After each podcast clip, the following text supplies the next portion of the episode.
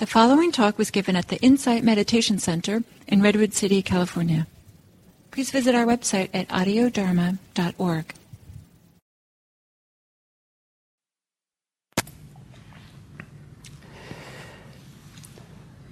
So, hello, and we come to the third talk on mindfulness of thinking. And um, kind of stepping back and overview of this mindfulness practice. One of the things that I have important, I've learned many important things by teaching this practice. And one of them I learned was that when I started teaching, the only reference point I had for the practice was really my own experience. So I thought that was what everyone was experiencing. And then as I started to teach and talk to more and more people about their practice, I realized how, uh, what a wide range of ways people practice, what a wide range of ways in which people's kind of minds work or processing work or how they organize and understand their inner processes and and what they call emotions, what they call thoughts, what they call awareness itself.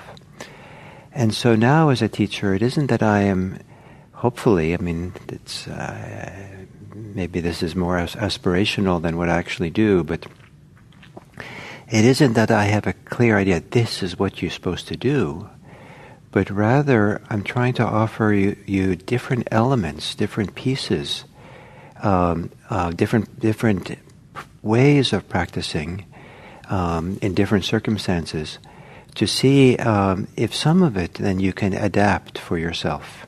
Some of it fits into how your mind and body work, how your experience of life works, and your inner landscape. Because I think uh, eventually all of us become our own teachers. All of us have to become familiar enough to our own mind and heart and body to know what, what supports us to find peace, what supports us to find freedom and wisdom. And um, and uh, so, you know, a lot of this practice that I'm teaching is to get you present enough, attentive enough, so you can learn how it works for you. And this is uh, true for the uh, world of thinking. Uh, many people think a lot. They might know what they think about, and but very few people step back and really are aware and familiar and and investigate what is thinking? What's going on while we think? And I like to think of thinking as a ecosystem of many factors that come together.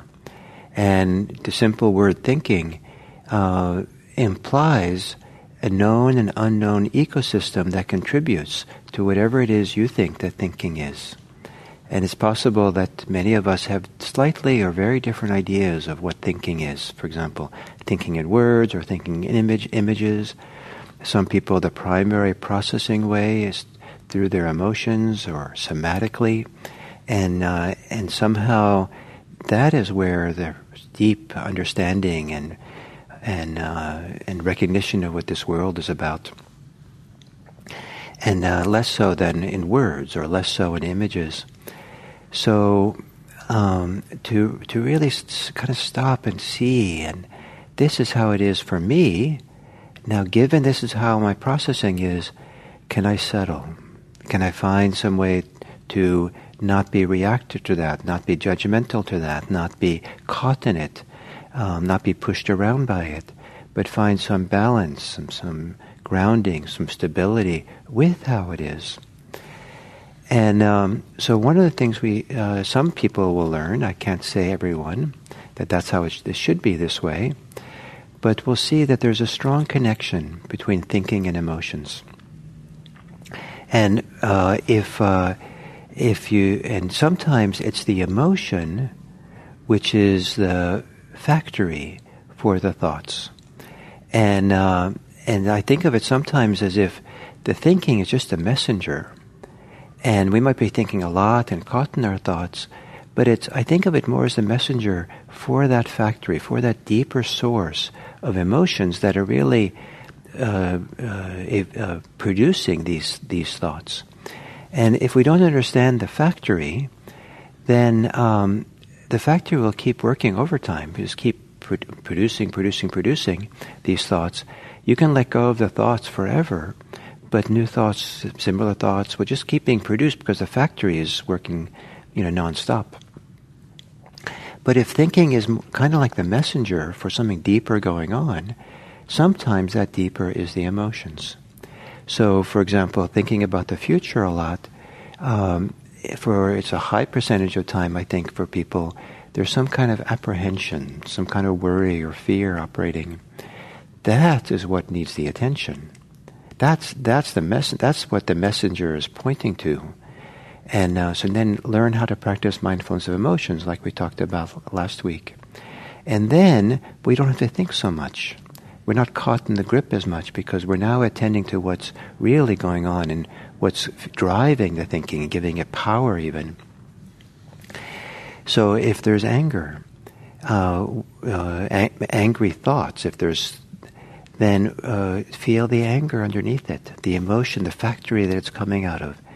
And as we feel the anger, maybe then we can drop even deeper. Maybe the anger comes from fear or from hurt or from feeling somehow um, threatened. So to uh, to notice the emotion that comes along with thinking, uh, and is very useful because maybe that's what needs our attention. And sometimes it's good emotions. There might be the future thinking might be uh, happy anticipation for something, and why why not continue doing it? It makes me happy. It's a good thing, so that's okay. Um, and sometimes in meditation, we have a deeper purpose, something more valuable to do, which is to drop in more and more deeply into some deeper source within. And there is a source within us of peace, where things co- that come out of that peace, or out of that groundedness, or out of that calm, or out of that uh, deep intimacy within, that uh, something emerges from there. And here we have a distinction that uh, I think comes from more or less from the Buddha, is there are thoughts which are constructing things, making things up. A lot of thinking is making things up. And, um, and then there are th- uh, thoughts that arise from deeper place inside that's not constructing and making stories, making plans, making judgments, but rather something deeper inside has a feeling of emerging. Uh, there's an emergence of certain thoughts that do not seem like they're creating something, they're expressing something wisdom, care, love, kindness, um, wisdom, something deeper. So, this ability to notice we're thinking, being mindful of it enough that we can start asking questions. What is this? How is this? How is this being experienced? Is a way of stepping away from being in the grip of thoughts and to use a capacity we have for observation, reflection, to, to not be in the grip of the thoughts, that lost in them. And then to ask ourselves, what is the emotion that's connected to it? Um, and uh, and then do mindfulness of emotion. Or, as we did yesterday, to ask, um, how is this thinking uh, expressed physically? What's, what, am I tight or tense or activated someplace in my body? And is that possible to relax that? So these are kind of ways of reflection, of think, of kind of like thinking, but maybe from a deeper place or from a place that's more independent. Thinking that's not caught in the discursive thinking, in the story making mind, and the scared mind, or the angry mind, or the, the discouraged mind, but steps back and in a kind way, in a relaxed way, in an independent way, uh, is able now to engage. What's happening here? What's going on here? Where that engagement and those questions are done very calmly, peacefully, with very little at stake, not trying to fix anything, not trying to be in a hurry to make something go away. It's almost like as we step back and reflect and are aware from a freer place, um, it isn't we're trying to solve the thinking, we're trying to almost uh, um, uh, grow this place of of, of uh, liberated awareness, free awareness, deep into deep awareness of our life. So it doesn't matter so much what the consequences of that practice is, as it is as much as it is how that grows, that practice, that ability to see clearly and openly. But we do it by looking at thoughts. And, um, and I think it's very, very powerful. A lot of the problems that we run into for ourselves, chances are they have, their thinking has some role to them. And thinking might not be the deepest source. Maybe there's an emotion that's deeper than, that's feeding the thoughts, an attitude that's feeding them. But um, the way we think can have a very deleterious effect on our mood, our emotional life, our experience of ourselves. A lot of people, their thinking is it's undermining their own well-being. We believe the stories, we believe the judgments that there's something wrong with us, that we're somehow not quite right or something, that there's shame or blame or or um, that uh, or lack of fame or you know all kinds of things that go on and um, and uh, so to start not being influenced by those thoughts not being caught by them not perpetuating them is part of the power of mindfulness. So to step back and see and uh, how, how are you thinking? From where are you thinking? What is the emotional source? What's the factory for it? What happens if you bring loving attention to anger or fear that's producing those thoughts or fueling them? What happens if you relax the body that's activated, that's produ- that's connected to those thoughts? And what ha- with over time, what happens if you can observe or recognize or know, or even with very calm thoughts, uh, recognize what's happening from this deeper emergent place, this deeper place of refuge that can exist deep within. So what happens? So uh, maybe that was a lot of ideas for 15 minutes. Um, and uh, hopefully some of it uh, supports you.